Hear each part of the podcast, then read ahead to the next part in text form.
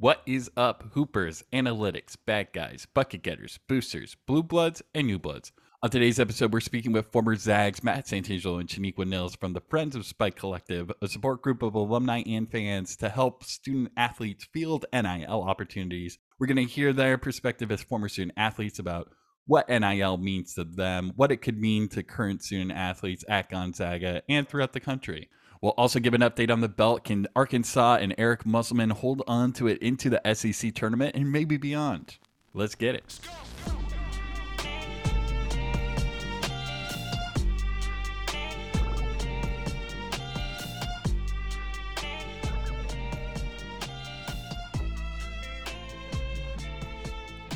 Hello, Hoop World. My name is Tuck Clary. I write for Slipper Still Fits and Busting Brackets, and joining me today, he'll never call a little kiss off the glass BS. It's Josh Linky. Yo, what up, guys?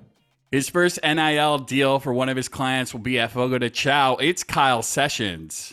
What's going on?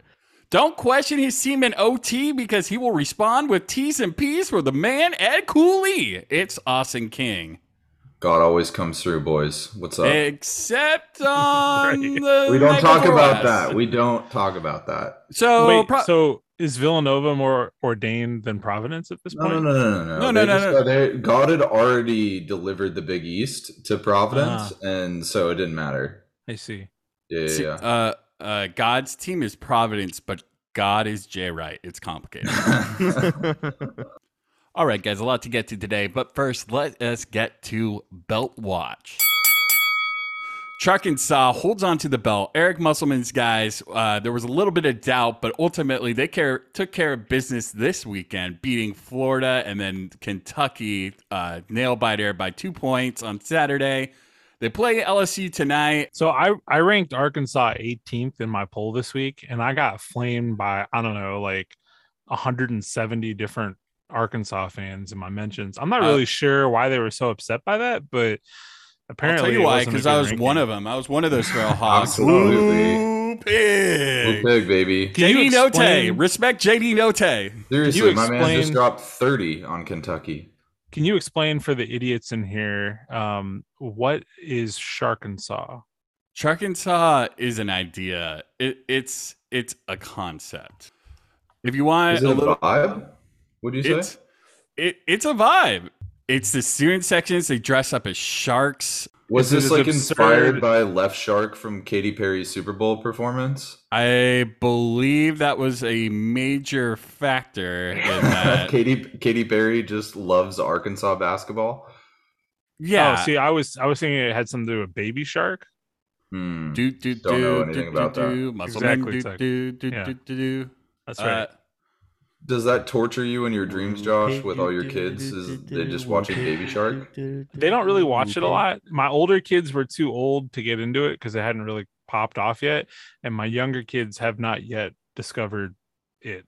So Okay. maybe I'll What, be. what is the show that like? What is the show that's your nightmare that your kids watch all the time? Uh, Paw Patrol, Blues Clues. Um, yeah, that kind Okay, of stuff. okay. I I mean, Arkansas is really uh, what whatever you make of it. It's it's ultimately a concept of just something beautifully crafted by the student section. I think uh, it goes as deep as you can say Sharkensaw, like you say Arkansas. Which is cool. It's you know? great. It's really cool. Yeah. Cool like Eric, cool like Eric Musselman. See, when I first when I first saw it, I thought it was Sharkansas. Then I thought about the fact that it should actually be Arkansas if we're going to pronounce Kansas as that. I say Um, pronounce Kansas Kansas. yeah, Okay. I I'm mean, that's you. fine too. Either way, I just want to be consistent here because we got two Kansas states. Jayhawks. oh Yeah. my god. Kansas, Kansas win on the road. See, now I'm just confused. Now we've got tongue twisters going and point. everything. Okay, Um, s- Do so we think they close out against LSU in Tennessee? Yes. Yeah, probably. I Well, All the momentum in the world. yeah, sure. You're like, yeah, no. no, no, no. so I think they're going to be. y'all believed in them against Kentucky, though. I, I think they're going to be. LSU tonight. Well, I guess it won't be tonight by the time this airs, but Um, I do also think that they have a chance against Tennessee, but the problem Mm-hmm. with Tennessee is that at Rocky Top this year, Tennessee is as good as Arkansas is at Bud Walton. So Mhm, mhm. yeah, I, I don't know. They both teams seem to be much better at home than they are away. Yeah, and and like we've talked about this a bunch on the podcast, but they have had one loss since uh, January twelfth, and that one loss was by one point to Alabama on the road. They have been phenomenal. Uh, JD Notae, as we kind of talked about a little bit, is like, in my opinion, the most important player in the SEC right now. Uh, he took 43% of their possessions against Kentucky. Um, you know, you might look at it and be like a 106 offensive rating. That's not very good, but he has to take such difficult shots at such a high volume um, because they just don't have much shot creation. And to still score 30 points against a pretty good Kentucky defense is really impressive. And I don't know, should he be considered for SEC Player of the Year, or does Tshiebwe have that completely locked up? I don't He's think there's. got it. Yeah, I don't It's- think it's- there's any way. this is He the got Oscar player of the train. week though, so you know he's got that going for him.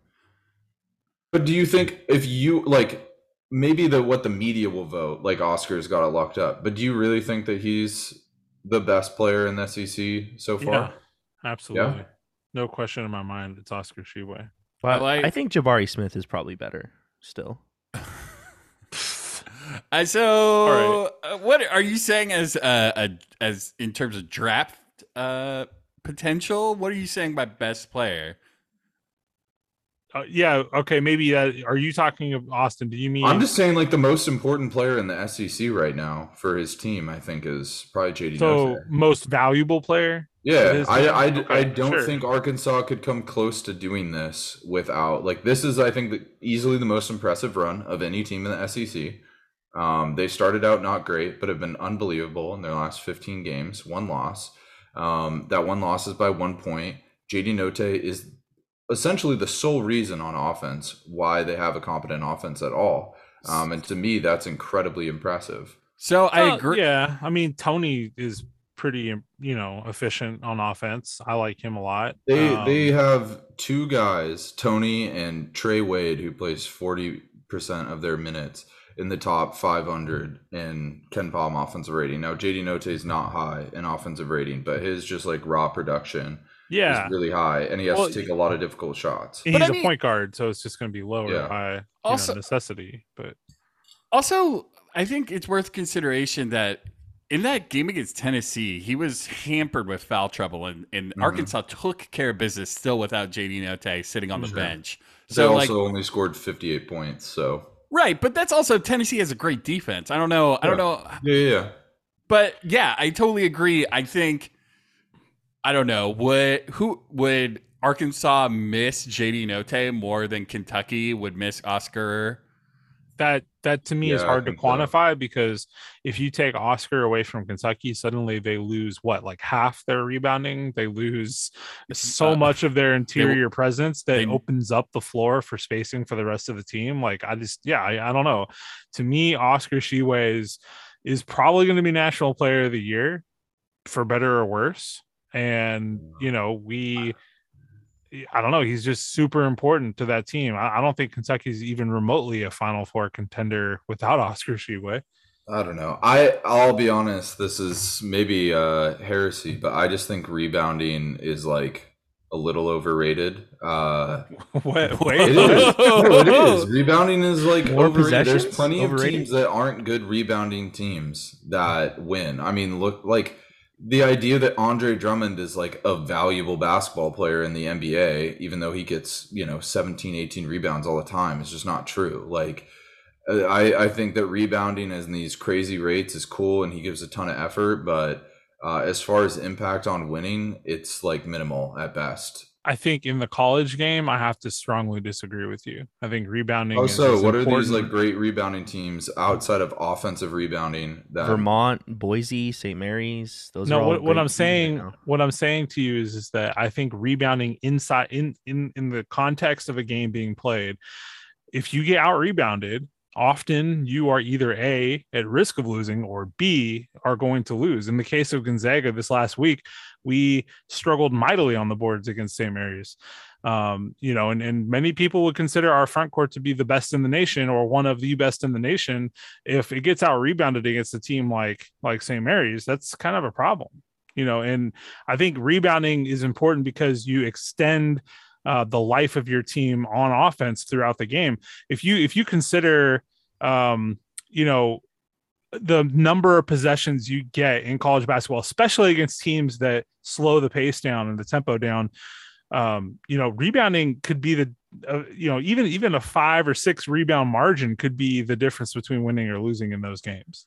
I mean, just by the fact that Kentucky has the second highest adjusted uh, offensive uh, just judging by the fact that Kentucky has the second highest offensive efficiency despite having the 33rd best effective field goal percentage, I think speaks to the idea that being a big time offensive rebounding team helps you shore up a lot of gaps that maybe your guard play doesn't quite offer in terms of others uh, suppliers of offense. Um, but also to some degree, I think you can make the argument that Oscar's numbers are so incredibly impressive because they don't have they have terrible shooters, else. and it's, they have poor it's shooters. Also, like yeah, they're missing a lot of shots. That's now, why he gets a lot of offensive rebounds. So, so you're saying what you're saying is basically that his stats look padded because of the situation, and that therefore you believe that he's being to, overrated to some degree. But it's also like you're not saying that, that you don't think rebounding is important to winning. I I, I think it's overrated. Yeah, for sure. I think it's an overrated okay. well, uh, important in the in the, the context of an inflated because there's so few 50-50 balls in reality. Most of it's just positioning and where the ball comes off. Um, there's definitely people that are very talented rebounders, no doubt. But there there's a reason why someone like Drew Timme uh, is getting less rebounds than Oscar Tshiebwe, and it's because he's on defense in particular. He's not playing down in the paint. He's not in those positions to get a ton of rebounds. And guess what? When you have Keion Brooks and you have Kellan Grady, who are not rebounders, Oscar's just going to get all of those because he's down there. And if so, you look, and if you look at that Gonzaga St. Mary's game, uh, Gonzaga did lose the rebounding margin, but also the leading rebounders for St. Mary's were the guards. Yeah, I, I that's it's it's not to say rebounding isn't important, but to basically give a national player of the year to somebody just because he's a good rebounder is like absurd to me. Like, I, if you're gonna give me a great three point shooter or a great rebounder, I'm taking a great three point shooter every single time, and it's not close. Can we get a little bit spicier? Uh, so I agree that Arkansas would miss JD Notae more than they would than Kentucky would miss Oscar Tshiebwe. What about Tari Eason? What is That's, LSU without Tari Eason? They're nothing. They're literally nothing. That's and that's what the thing is like if you took JD Notae off of Arkansas, they were their offense would be probably the worst in the SEC or it'd be close to it. It'd definitely be bottom third, undoubtedly. He's, he's taking over 40% of the shots for a reason. Yeah, yeah. And and he's creating them all off of individual creation. So, uh, what would does, Vanderbilt be without Scottie Pippen Jr. then? uh, this this brings back ideas about uh, uh, some coach of the year conversations. Yeah. Anyways, uh, let's let's let's raise this question. So, uh, everybody here thinks that Arkansas is going to hold the belt until the weekend at least. Yeah, take care of business against yeah. LSU. I yeah. think our boy Rick Barnes gets it back though. You think Rick Barnes gets it back? They play yeah, Tennessee this weekend at Rocky Top. I believe in Rocky Top. I Rocky Top's a hard thing to not be persuaded by after saying what they were able to do uh, this weekend, last yep. weekend. Sorry, Auburn. I will go ahead and say they win that game, but just the momentum. I don't know. I don't have anything to say about the home court versus home court. Like they probably like Tennessee's tough, tough at home. It, it sounds like, and I saw that Auburn game that was pretty brutal for them. So, but I want I want to see it see them win these next two games and carry it mm-hmm. into the tournament. Yeah, I mean to put it to put it in perspective as far as how tough Tennessee is at home. They beat Auburn at home, they beat Kentucky at home, they beat Arizona at home. Um LSU. Beat, yeah, so you know, they, they, they honestly they have three of the most Im- right they have three of the most impressive wins of the year at home, but then on the road, they've lost to Arkansas, they've lost to Texas, they've lost to Kentucky, they lost to LSU, Alabama, Texas Tech. and Villanova. So they have a chink in their armor when they leave Rocky Top for sure. Okay, so Josh and Austin think that they're going to hold on to it against LSU and then drop it to Tennessee. Kyle thinks they're going to close out.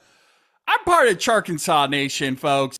If there's something I trust to happen, it is absolutely Rick Barnes not closing something out. So undefeated all season at home, make it uh and one. Disrespectful.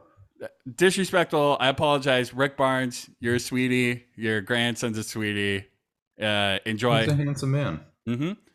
All right, so that's the update on the belt. Let's turn to our conversation with Shaniqua Nilles and Matt Santangelo of the Friends of Spike Collective.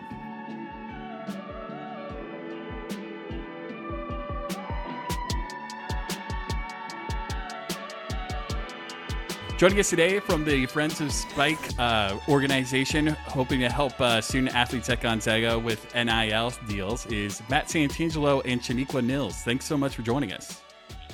Yeah, no worries. Thank you for having me. yeah, thanks for having us on. So, uh, one thing I wanted to ask to start us out, um, Matt, you played at Gonzaga during a time when the program was on the rise. Um, you were a big part of the teams in the uh, the late '90s and early 2000s. Um, the program has reached kind of ever increasing heights over the last 20 plus years. How do you see those contributions uh, that you made at that time? Uh, how do they translate to today?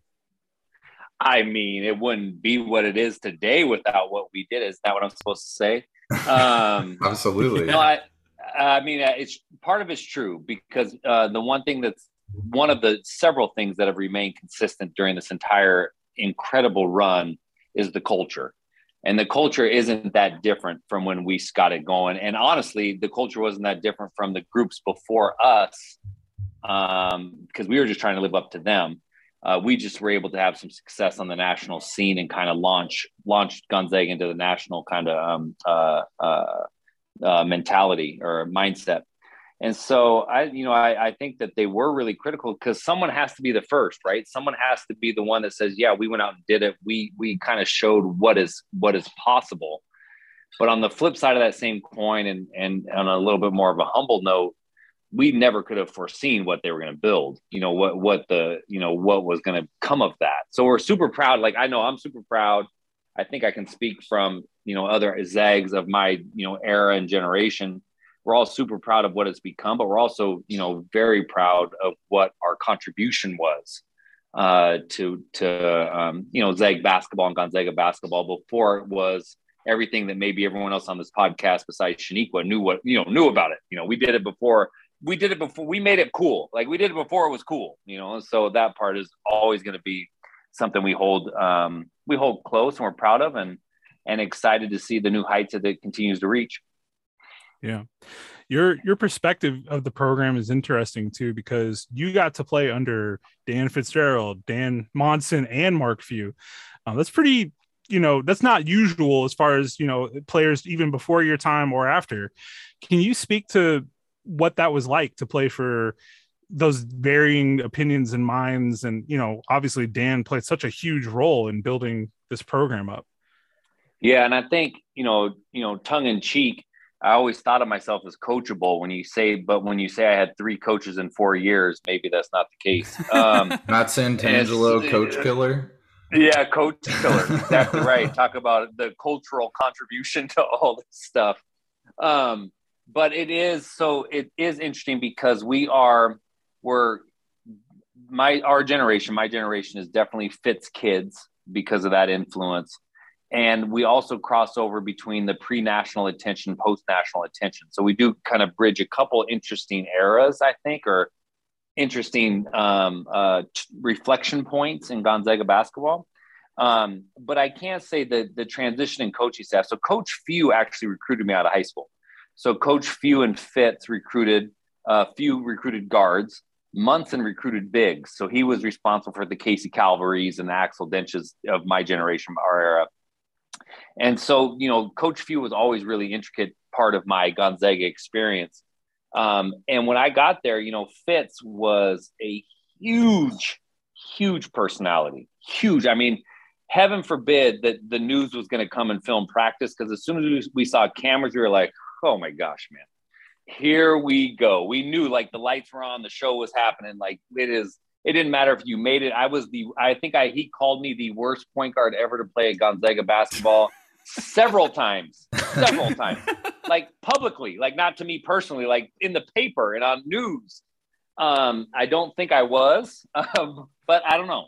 Uh, and so, um, so it was, he was a big personality, but the one thing that coach Fitz did that you still see today is, which really two things. It's that whole kind of Zag characteristic, right? That kind of that lunch pail hard hat mentality, that underdog, the chip on your shoulder. Now it's a different type of chip what these guys have versus what we had, but it's still the same kind of blue collar. We show up to work every day. Yeah, you know, we're gonna win more than we lose, but when you beat us, like you're gonna go through the handshake line and be like, you earn that one. You know, it's just kind of that that mentality of like we show up to work every day. Um, if that would that stays the same. The other thing that Fitz did that I thought was really interesting was that he really empowered his staff. So when we were there, and maybe different for the guys that are older than me, like Monson, Few, Grier, all had a really hands-on. They weren't just like the lackeys, like the assistant coaches or the Gophers, and it was the Fitz show. No, like Monson ran the defense, Coach Few ran the offense. As we developed, Coach Few ran the offense, Coach Grier ran the defense. And that's always stayed true to where Coach Few now really empowers his staff to go out and be amazing, you know, to impact the team, to have a say, to have a voice, to make this whole thing better and better each and every day. So I, there are again back to that kind of cultural component of what makes us the collective us everyone here on the podcast makes us special. Um, you know, it didn't that part didn't change, even though the voices or the um, the uh, uh, faces may have changed a, a little bit. So, Shaniqua, your time at Gonzaga, you also played for two different head coaches. You were the bridge between Kelly Graves and Lisa Fortier. Can you speak to what Lisa Fortier's done to, you know, maintain uh, what Kelly Graves built, and now with these caliber of athletes and players that she's getting? Yeah, I think Lisa's rise to being the head coach and taking over a very successful program. You know, she had some really big shoes to fill, just like Coach Few did on the on the men's side. Um, but what I was most impressed and proud of Lisa was she was ready. Like she did not shy away from it. Um, she is little and tiny in stature, but she is so feisty and competitive um, in all areas of of her life. And so, as one of her players, and same as what Matt was saying, Lisa was an assistant for Coach Graves, and she was the one who recruited me. Um, fun little story on my recruiting stuff. I went to Gonzaga, you know, and I did a bunch of unofficials because, like, why would you burn? Why would you burn an official visit on the hometown kid? You know. um, so I went to a lot, and at the time, my best friend had decided to go from me to Gonzaga, so I was around campus a lot anyway. Um, and Coach Graves was very honest, which was something that drew me in right away. Actually, in um, initially it hurt my feelings, but my family put in perspective because you know I toured the campus and they're showing me things. I'm loving it. And then you're like, Shaniqua, I need to be honest with you. You're probably our third, fourth, mm, maybe our fifth option. And I was like, okay. Like, ow. Like, we, I thought these are the trips where you tell me I'm the best thing to come out of Spokane and I'm going to be the next Courtney Vandersloot. Like, I feel like that's what you're supposed to tell me here. And so I like kind of left, you know, ticked off. And my dad was like, every other program you've gone to has given you that you know, silver platter, like you're going to change the program and blah, blah, blah. he's like, this is the first place that was like, we have a lot of talent here and we think there's a spot for you, but you're going to have to fight for it. And so I enjoyed that, but I, you know, I went and shopped around a bit. And then I ended up telling Lisa, I was like, you know, I think I'm going to go to Gonzaga and play volleyball. And she was like, that was kind of out of left field. And that was really at a time where I was getting looks um, at some really good programs for volleyball as well. And I was kind of like, that would be fun. I come from a basketball family, so let's just screw it and go play a completely different sport, you know, see how we go. Um, and so I told Lisa that. And again, my best friend was on the team and I let her know. I was like, I think we'll be at the same school, just different sports. Um, and then it was one of my senior volleyball matches. I'm, you know, bump set spike peppering with my with my teammate. And in walks like Coach Grave, who is a massive physical presence. Like you noticed him. He's recognizable wherever he goes. And I'm like, why why is he here so me not thinking i'm like he's here to watch a family member you know like maybe somebody in his family plays at deer park i don't know you know little gnl schools And then after the game, I come out and I, saying thank you for coming. He's like, yeah, I just wanted to come and offer you a full ride scholarship to Gonzaga. And I was like, can you do that? Because I was confused. He was there like on behalf of the volleyball team. I was like, can you? Uh, okay. And he's like, yeah, to play basketball. And I just accepted right away. And I really think that it was Lisa who kind of put the bug in his ear of like, hey, you know, maybe a couple our first and second options have gone elsewhere or they're not as interested, but like you have a hometown recruit who I like I went to the Gonzaga summer camps. I stayed in the dorms. I drove Lisa nuts at the age of 11 and 12 buying Snickers instead of playing defense or whatever. You know, that was me. And so I looked up to those girls. I remember going and watching games in the old kennel in the Martin Center with my dad. And it like those are some of the best, you know, Thursdays and Saturdays of my life. So I really wanted to be a bulldog. Um, and I really don't think that would have happened if Lisa didn't go to bat with me for Coach Graves. And then you fast forward through, you know, my freshman and sophomore year, and Coach Graves makes the decision.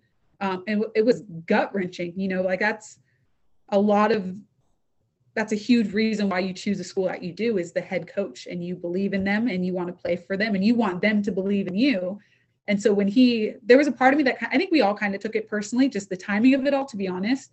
Um, but me especially, because I was like, what the heck? Like I was going to go play a different sport. You give me two years, which I didn't really play because I was on an all-star talent crazy team, and I was fine with being the cheerleader. But I was like, no, I might get a shot, and you up and bounce to Oregon. Like, what's up with that?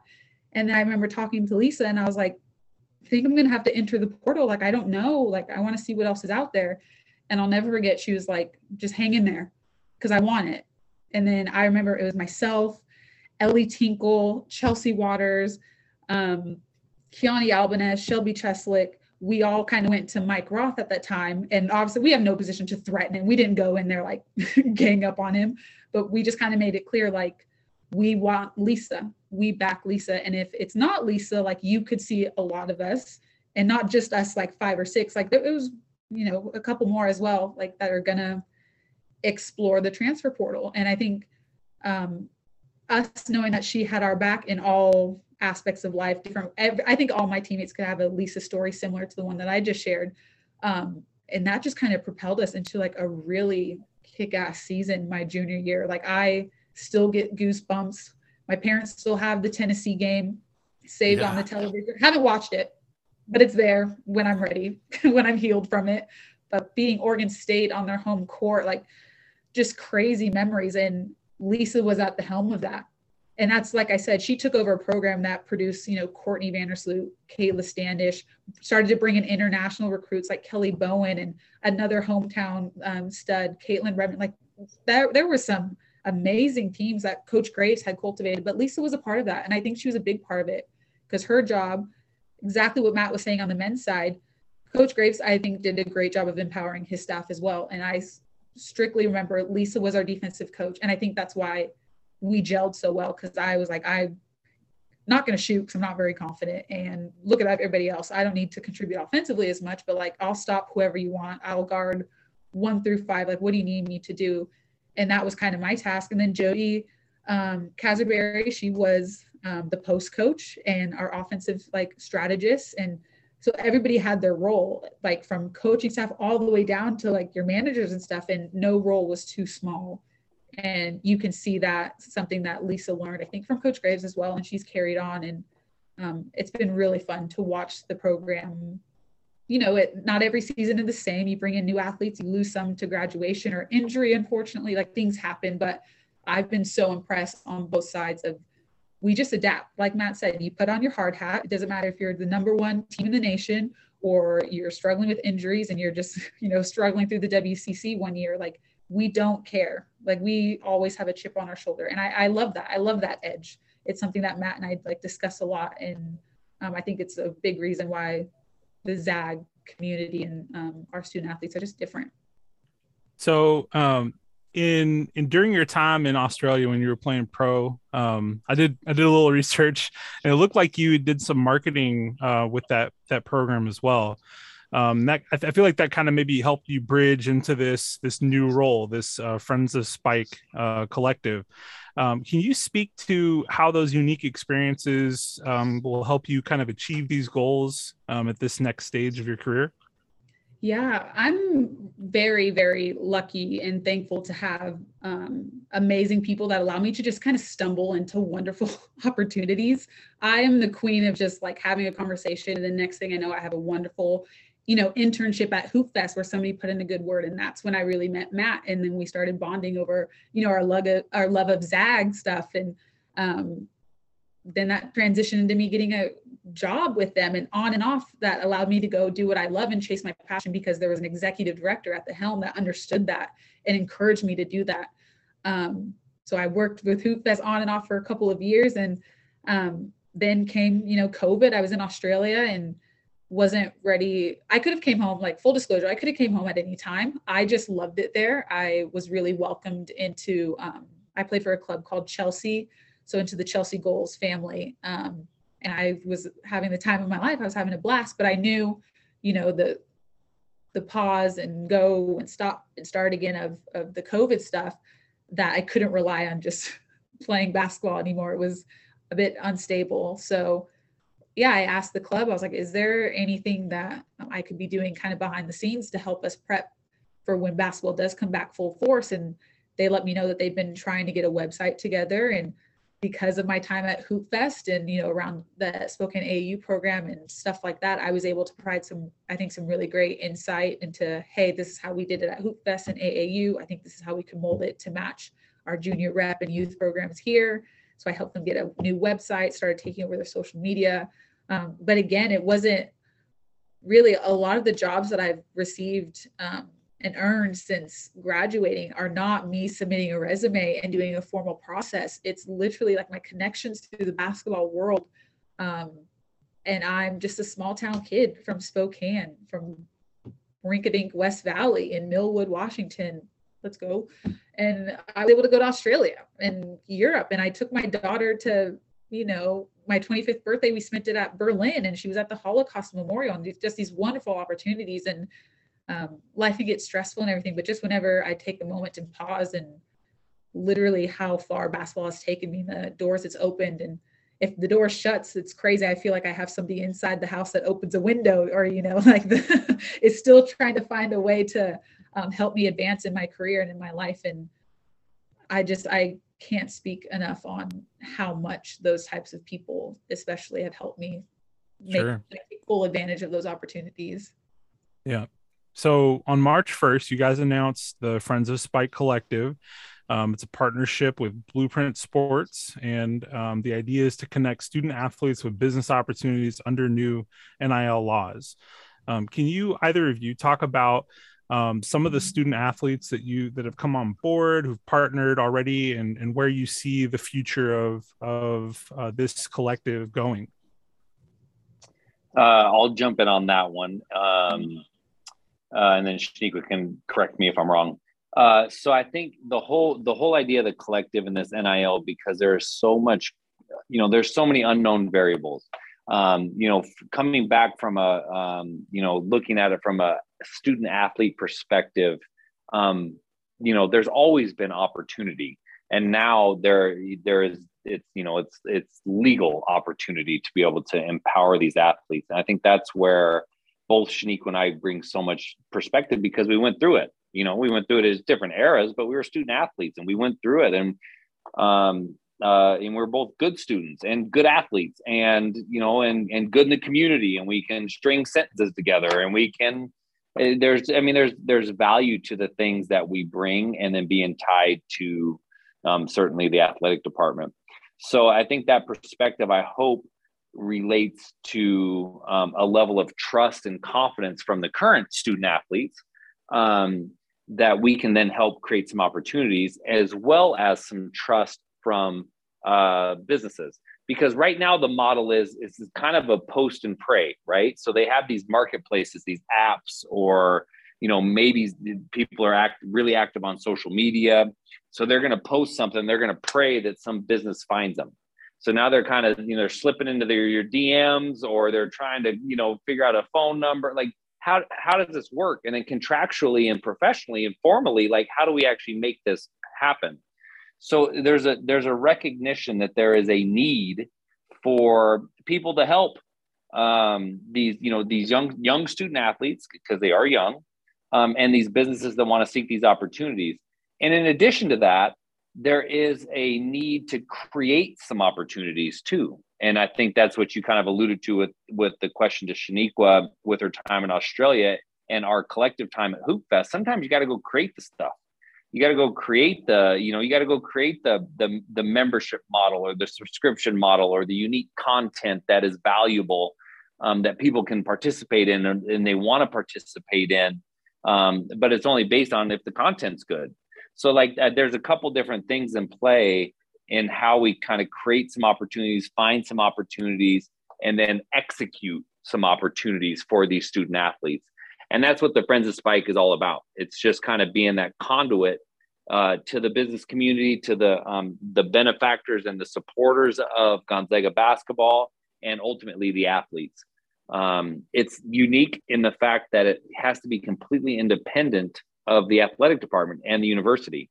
And that creates a lot of confusion, right? Because now all of a sudden, well, what's Matt and Shaniqua? How are they like? We know we went, they went to GU, they played basketball at GU, but they're not employees of Gonzaga. Well, that's how NIL rules kind of necessitate that that needs to be a separate entity. And then, so because it's a separate entity, you get into this really slippery slope of agents and who's really the best interest, who are we protecting, how are we really highlighting uh, the athletes, making sure that the majority of the money gets into the right place, and that's the athletes, you know, the athletes' pockets. So it's a really um, dynamic landscape. Uh, this NIL business, um, and Friends of Spike is here to kind of keep it clean, keep it effective, keep it efficient for Gonzaga athletics. And that's I say athletics because we're starting with men's and women's basketball, um, but it's going to grow beyond that to to all sports, so that athletes that want to have participate in NIL activities will have the opportunity to participate in NIL activities. So, looking at a, a lot of the a lot of the differences when it comes to the different types of sports that are that are causing or creating revenue for schools. Uh, we can look back to the the COVID year NCAA tournament and look at the inequity of what uh, the women's teams received versus the men's teams, and then we can look at you know currently what's going on with the WNBA and what their athletes are going through in terms of uh, flying coach rather than having their own planes. Is there is there any hopes in terms of uh, creating opportunities for Title IX athletes in particular, considering the inequities that are going on uh, in just sports in general on amateur, semi-amateur, and pro levels? Yeah, I'll, I'll jump on this one, and then I'm going to hand it off to Shaniqua really quickly. Um, so part of when I first got started doing this, uh, it was really to try to unearth some of those opportunities. Because if Gonzaga is going to live our values, right? If we're going to be the the best example, we're going to be the number one, not just the number one team in the country, but the number one NIL program. Because there's a standard of excellence that we all live by. I don't know how else to say it. Like I'm not, I'm not even. That's not bragging. That's just it, speaking the truth, right? There's a standard of excellence that what it means to be a Zag and what it means to be tied to Gonzaga University and Gonzaga basketball. So Friends of Spike is no different. We're running this thing just like we would a team, and so uh, just like we ran as athletes. So I think that there is an, uh, at least in my mind, there was an opportunity to say, okay, now let's put our money where our mouth is. Because saying Title IX, saying equity, saying great, is great, great lip service. Anyone can do that. But let's see, let's let the market bear what the market's going to bear and create those opportunities and go out and actually, you know, um, you know, let the rubber meet the road. So I think for me, that's always been a huge um, motivating factor, like inspiration. Like, let's do it differently. Let's do it the right way. Um, and ultimately, the market's going to bear that, you know. And so with you know with Shanique and I representing the athletic department in NIL, or uh, that's probably not the right way to say that representing athletes of the athletic department, you know, these individuals. Um, it's really trying to, to craft the story with local businesses and local benefactors about what's really important and how we move the needle and how we we continue to become you know, continue to be relevant. Um, but we do have a, a, great stage and platform to kind of create those opportunities. and because we're actually executing it, we're going to see it come to life one way or the other. Like it's going to be, you know, we have the the the chance to really steer, um, you know, how these athletes are kind of uh, uh, how these athletes engage in in the communities that they're in. Shaniqua, add to that because I, you know, that's not that's not fair for me to speak first on that one. no, you're fine, but I think the best thing about having Matt and I on board is we do have that credibility um, and just the lives that we've lived and the choices we've made. Um, I think everybody can agree that we value, you know, women's contributions, and we, Matt and I both agree that, you know, what the women's programs and teams experienced last year in the tournament was unacceptable, and what the WNBA teams are battling this year is unacceptable, and it needs to change, and not just from like a this makes sense for our sport um, standpoint, but I have a daughter I have a little girl. I don't want her to grow up in a world like that. Like I grew up in a world like that. And I'm so thankful that more and more people are starting to realize, like, hey, this is not okay.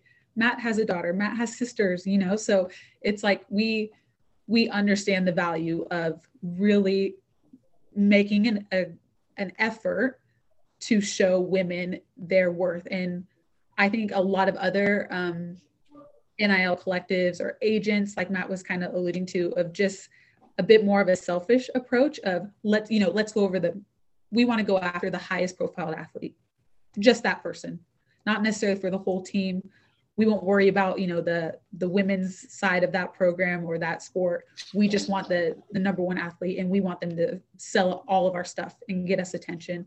That's not our approach. That's not our goal. We really are focused on maximizing these opportunities for the student athletes male female basketball tennis whatever. Like matt said we're starting with the men's and women's basketball team and i think that's solely to you know kind of hitch a ride on the momentum of their tournament and and um, i think this is a perfect time to maximize opportunities for them just based on the timing of it all but we also understand the need to expand and expand quickly to those other sports especially women's sports um, and I think that's why Matt and I are kind of the best candidates to be the face of this um, Friends of Spike program here in Spokane is because we really believe that. You know, we're not stiff businessmen in suit and tie and just trying to slang a case of money um, every which way and, and you know promote a product like we actually want to make sure that our athletes are taken care of and that their eligibility is never in question. And because we are from gonzaga we do have like strong personal relationships with people in the department that we can literally just call. We got a call with somebody in compliance yesterday just you know we put that together around noon we got on call at two and we were just we were all driving who knows where but we were just catching up like can we do this? Nope what about this? Okay we'll tread lightly. So just to be able to have those like important conversations on the drop of the dime i don't know if a lot of nil collectives have that genuine relationship to make sure that the athletes are 100% the focus from start to finish of any nil deal that comes across um, our program. Yeah. and i think to just add one more uh, thought to that you know it's not just Shaniqua and i. You know we we have kind of gained we already have momentum in the fact that we've had some businesses step up, you know, both financially and um, uh, in spirit to kind of lend the, their credibility to this. And they echo the same values and the same priorities that Shaniqua and I just explained. So this isn't, I don't know. It's, it's again, it's the Zag way. I mean, I think, you know, everyone on this one knows what that means when I say that, like it is, it is, we're building it. We're, we are built different and we're building this differently than what other examples of NIL collectives are. Yeah, I kind of wanted to ask on that because you talked about the slippery slope, um, and like right now, you know, the landscape is pretty much just like collections of deals that are pre-approved, like open doors and all you have to do is just go on there and start selecting deals and negotiating on your own behalf. So my question is, how do the athletes that you're going to be working with at Gonzaga, how should they understand their relationship with the Friends of Spike in relation to their interests? Because are you their agent for those deals? Yeah. or are you just another collection of the pre-approved athlete uh, of deals? And do they need to go out and seek their own consultation? Um, i don't know what what the answer to that is but it, i mean it's important to me to understand what they should know their relationship with you. And it seems like it's kind of a three-headed deal. There's compliance there's you and then there's the athlete in the middle. Yeah and i think i think you um, i think that's an awesome question um, I think the structure for us is basically we're um, we base marketing agencies the wrong way to say it, but kind of like we are, you know, we create opportunities. So if we have an opportunity from XYZ institution here in Spokane and they want you, Kyle, to come do an, an appearance, we're just the con. So Kyle, you know us, you kind of, you're familiar with the fact that we exist. XYZ knows they want Kyle. They know we exist. So again, we're just that, we're the, for lack of a better term, we are the middle person but we're just presenting you the opportunity. Like, do you want to go do an appearance? Can you go do an appearance on Sunday afternoon uh, for two hours? You know, and, and this is what it's going to pay. Um, and so then it's kind of opt in, opt out. And so the it's really is the athlete's choice. It's just that the athletes are still young people like they don't want to figure all this stuff out. And frankly you know it's it's kind of ironic because i know i probably would have done a lot more for a hamburger when i was playing but i mean if they there's a sense of like it better be worthwhile. It better be worth their time in order to do these things you know? And so um it's a little bit different mentality as well. So we are uh, essentially just um uh, we kind of see and create opportunities, but we're just presenting. We're presenting to the athlete, we're presenting to the business. They can choose. We can help navigate the legal structure of that to make sure that the athlete's protected. Um, you know, we've already heard some horror stories where someone has given up their name, image, and likeness for uh, an uh, a stupid amount of time, right? Uh, a year, a lifetime, multiple years. Well, no, if you're only doing one autograph session on Sunday, well, then you only get the name, image, and likeness for this week. And that should be written into the contract so everyone's protected. Um, so I think there there's a lot of nuance to it that it is there's an advantage to having professionals involved, um, looking over your shoulder a little bit. I mean, the tax liability. Now these student athletes are going to have a tax liability with the money. Well, how is that? What does that mean? They're just going to see a tax bill at the end of the year. Well, no, the idea is that either we can counsel or coach you up on, you know, making sure you're saving some money, or maybe we just reserve some money out with your agreements. Okay, we're going to hold this here so that you can go enjoy this and spend this money, have a buy whatever shoes off of StockX you want, or unless you're buying reps, I don't care. Like whatever you're buying, that's fine.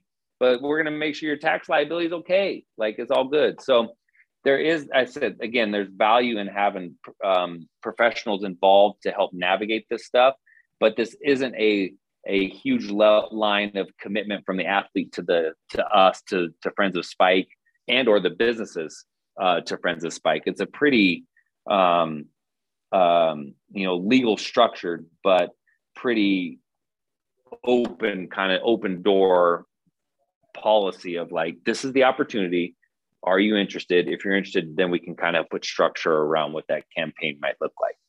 Could I follow up on that? Just a, one more question with that. Yeah, of um, course. Yeah. What's the so what's the backstop then? So like, is the compliance department ensuring eligibility at all times, or are you both together kind of filtering these deals? Because yep. like I think of Drew Timme's deal right now. Like the NCAA hasn't spoken about whether you can be repped by a gambling company. So Northern Quest in his deal it's possible that that could come back and lead to an investigation. And I know they're doing investigations into BYU because they're doing deals through the system to the athletes. So like nobody knows what's allowed and what's not allowed, and they're just kind of letting it go right now. But I just wonder in the future when the NCAA starts to creep back into the picture because you know they're going to. Yeah. Um, what is that? Where's the Mark backstop? Emmert loves to do it. Yeah, he loves investigations. It's his favorite thing, and yeah, not helping student athletes as much. Right, and his investigations don't always have a lot of teeth, but that's for a different session, different podcast. Um, You'll have to come back on. But uh, I, yeah, um, but I'd like to answer your question. Um, so, ruled laws have been passed that you can represent a resort, a hotel, even if it's tied to a casino and sport. Like he can't necessarily, uh, Drew Timme or an athlete can't represent the sports book, but they can represent Northern Quest Resort and Casino, if that makes sense. So this one actually is um, totally above board because Gonzaga, like they do everything else, is at the end of the day, we're a pretty conservative institution. And I say we, I probably shouldn't say we at this juncture, but like they're a pretty conservative institution. They're gonna cross the T's and dot I's on everything that they do. So the third piece to your, I think to answer your question, is the compliance piece. So these athletes, when they get that deal, they have to let compliance know, hey, I'm gonna go do the autograph session at the, you know, the the uh, bank branch down the street. and then that has to go through a, a process. I think the group is called INFLCR, but that's kind of like essentially, I think, the NIL clearinghouse. So there are checks and balances in place on the university side. They just university just can't have influence on deal making, you know, you know, directing the athlete to places, directing the boosters and benefactors to the athletes. They they just can't be in that sand track, you know, sand uh, sand pit. Um, and that's where groups like us, these third party groups, have kind of uh, been born and raised is to try to figure out how to connect those two pieces. So there are uh, definitely um, checks and balances in place. Um, and I know for a fact Gonzaga is absolutely um, involved in the right places to make sure that this goes off because, again, and like Shaniqua alluded to, man, that's why there's it's nice to have athletes involved because we're not, I mean, Shaniqua, I got to live here. Like most NIL deals, like you're making the deal for who, the Alabama football player for a million bucks, but you live in New York. Mm-hmm. Like Shaniqua and I, we live here in Spokane and like we go out, you know, like we're in the community. Like we can't be messing this thing up. So I mean, hopefully that puts us kind of on the same side of the fence as the, the, the people that are getting involved. Yeah, so one thing that I wanted to ask this is more of a philosophical question about NIL um, that I've I've noticed recently is that a lot of these NIL deals have been attached to some sort of foundation or charity, and like obviously that's a good thing. Definitely not saying that it's a bad thing, but I guess my concern is that um, there's this idea that these players don't deserve this money, that they do not deserve the fruit of their labor. And so they have to attach it to a charity to justify um, the money that they are getting from these deals. And they're not even profiting off of their own labor. They have to do extra work to be able to get any funding. So I don't think NIL goes far enough. This is a this is a beginning point. But I'm curious, do you think it's going to go farther? Do you think there's a a fight that needs to go on when it comes to discussing um, that they do deserve this money um, and that there is this unfair stigma about players being paid and that you know they are the ones that are producing this wealth. Shaniqua, you want to take you want to take this one? Oh, gives me the philosophy one. Good grief. I'm um, sorry. I'm sorry. Uh-huh. Well, I think you know it. That's tough because I I'm biased. you know what I mean? Like I I went through it, and um, yes, Gonzaga was mighty successful even when I was there, but it was also different. You know, Volkar wasn't built. That wasn't a thing. Hemmingson just got built, and we all thought that we were you know walking through the Taj Mahal. Like there's a theater in the basement. Mm. Like we have that kind of money. Like people like us like that. Like, okay. Um. So I I'm a big believer in it. And I do think that, um, you know, like you said, this is new. It, Matt and I kind of dubbed it the wild, wild west. Like there's going to be some pitfalls and um, there's going to be some angry people, but it's one of those things like the people that don't vote for it or don't like it, most of them aren't former student athletes. You know, I mean? they don't know what that day to day looks like. They don't remember like how it was like after practice and having to sprint through the cog, the cafeteria of Gonzaga and you know, load up on cereal and Apple Jacks and, you know, hoping that Dave, the omelet maker, can hook it up like as he's, you know, trying to clean out and you're just trying to make sure you have a meal to study from 10 to midnight. And, but you have to leave for, you know, San Francisco early in the morning. Like they don't have those experiences. And so they don't understand how much like, you know, a, a deal signing basketballs and earning $500, like that's, potentially something that like could really change a kid's life. And then if they keep making those types of deals like so i'm a big believer in it and i i know that there's there's going to be some stumbles and, and falls but i i am confident like matt said that it won't be through gonzaga because we we do things the right way. And again having matt and i kind of um, as the faces of this program so to speak we have no we have no problem going i don't know the answer to that so we're not even going to tiptoe into the gray area let's press pause and call whomever at Blueprint. Let's get, you know, GU compliance on the phone. Um, but yeah, I just like the people who are so like hyper against it, just don't really have that background to to truly, you know, this is harsh as well, to really speak on it. Like if you haven't lived it, it's so hard to explain. And even when I was in Australia and, you know, little girls would come up to me and be like, I want to go play in America. And I'm like, okay, that's a great goal. And then their parents are like, so when you were her age, and this is like a 15 year old, right? So in my mind, I'm like, you're too late. Like it, if nobody from the States is checking you now, like I think it's too late. Unless you are a seven foot unicorn, you know, that just sprouted out of nowhere. I think it's too late for you. But they would ask me like, what was a typical day at Gonzaga? And you would tell them like, I'm, I have 6 a.m. weights and my situation was obviously different because I decided to throw a newborn in the mix. But even without that, like 6 a.m. weights, and then you have to hustle and you know grab a granola bar, and then you get treatment, and then you go to class, blah, blah, and you go through the day, and it's literally 6 a.m. to like you're studying till midnight, and then you got to do it again. You're operating on five hours of sleep, but you're supposed to operate at such a high physical and athletic level, and it's just demanded and expected of you. And not only that, in that time, you're also supposed to find time to get in the gym and lift and train on your own. And so I would explain that to them, and I could just tell they were like, "She's lying, like she's exaggerating," you know, to to make it seem like you don't have what it takes. And I'm like, I wish somebody could have just been like a fly on the wall at Gonzaga, going through what those athletes go through in any like collegiate program, Division One, Two, Three, junior college. Like it is tough. You are demanded so like so much is expected and demanded of you. And for the most part athletes just do it.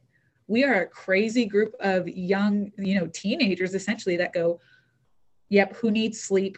Who needs proper nutrition? Who needs you know who needs this? Like we're just going to get it done. And so to withhold funding and opportunities for them to you know live like a scholarship check like you can only stretch that so far. I know. I have crazy stories crazy memories of that. And yeah you have high profile profile athletes like i think back to my era like nigel williams goss like one of my really good friends and the you know his story coming from uw and you have josh perkins and you got Przemek. like i know that's different because he's international but i'm just saying like you had people who had such a positive like historic stamp on our community and they walked away with their experiences which is wonderful because i was one of those athletes as well but I I think that they deserved a little bit more, and now here's an NIL um, opportunity, and they deserve it in my eyes, plain and simple.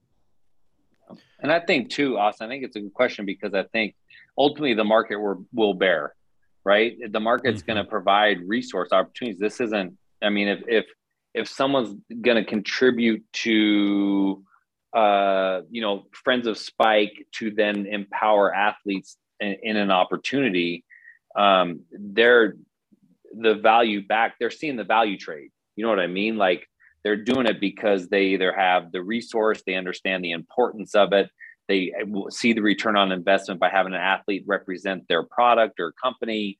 So, I mean, I think the market will bear on this one. And so I think for the people that maybe have, are naysayers or negative or it's ruining college sports or, you know, it'll never last. I mean, then don't contribute to NIL opportunities. Like that's pretty keep your money to yourself and and move along. Like I don't you know what I mean? Like it's just it's um I think philosophically the market will like is going to produce what it produces and then it's going to be able to empower the athletes one way or the other. And it may be more money right now because it's like Shaniqua said, it's the Wild West, it's brand new.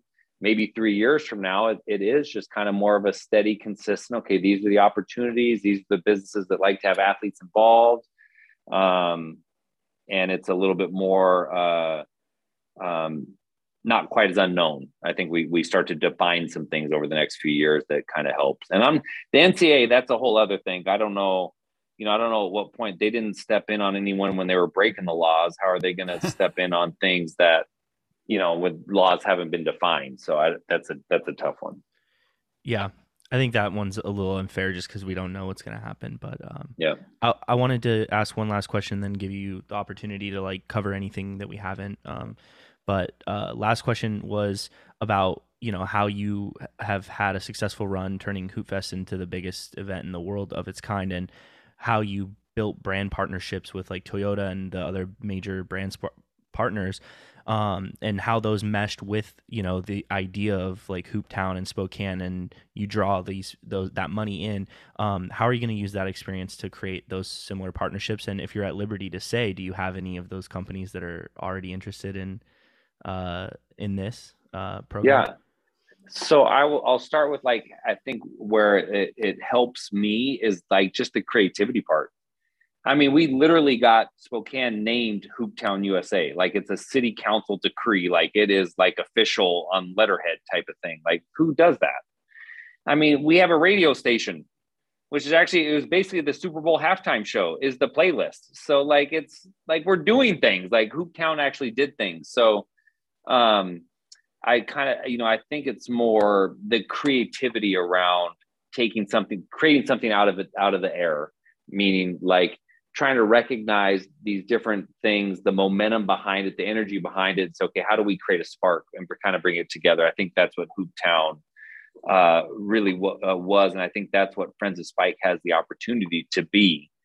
Um, because now, I mean, we had to kind of we were scrappy at Hoop Fest and we were scrappy at Hooptown. Now we're dealing with Gonzaga basketball. It's a whole different level of notoriety and attention, and and which is weird because Hoop Fest is actually a lot, you know, is up should be up there as far as you know brand recognition and uniqueness. Um, so I think that, that that creativity piece is like how do we take these ideas and bring them to life in ways that make sense for the business and the athlete. So I think that'll you know that experience will lend itself to help in the new in this new opportunity. Um, and then the companies, yeah, I mean I think that's a big one for uh, my role and Shaniqua's role, even her uh, with her time at Hoop Fest, is that we have those are existing relationships across uh, you know local regional brands um, that are also then tied to national global brands. Um, and so I do think all those things lend itself to um, continue to build out what makes Friends of Spike, you know, really unique because we're not just limited to the Gonzaga fan base. In this case, we're bringing this basketball culture together um, through the Hoop Fest lens. So, um, you know, but like groups like, I mean, everyone that's already been involved, the Northern Quests and the Toyotas and the, I mean, you walk into McCarthy Athletic Center and you look around at all the, the, the boards. I mean, those are, that's your hit list, right? I mean, those are your targets right there. Um, so a lot of those are, are, are being contacted and seeing where they kind of fit. I think right now it's hard because it's like, do you like to your point, I think you asked earlier, Kyle, like how do these people who may already have a relationship with an athlete or with the athletic department now they have to go through friends of spike like making sure that this isn't taking money away from the university that this is add-on money you know into the nil fund? That's a that's a really tricky one because we're not trying to cannibalize the success of the athletic department or their their resources.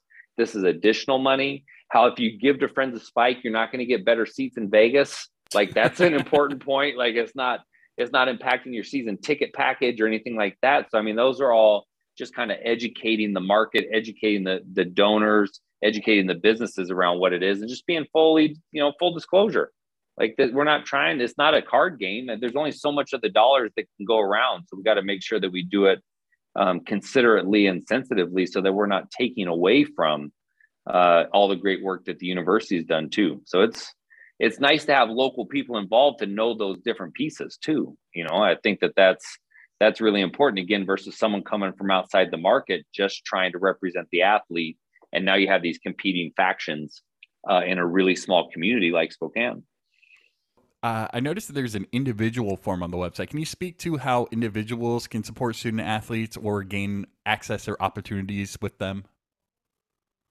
Yeah, so there's actually just a form on the website now. So the form is like, hey, this is this is Tuck. I got you know a hundred bucks. I want Chet Holmgren to come to my kid's birthday party, right? Or whatever, whatever the dream is. Um, but then you kind of create that form, and then literally Shaniqua and I will contact you and say, okay, let's talk about it. Like, what do you really like? What's the goal?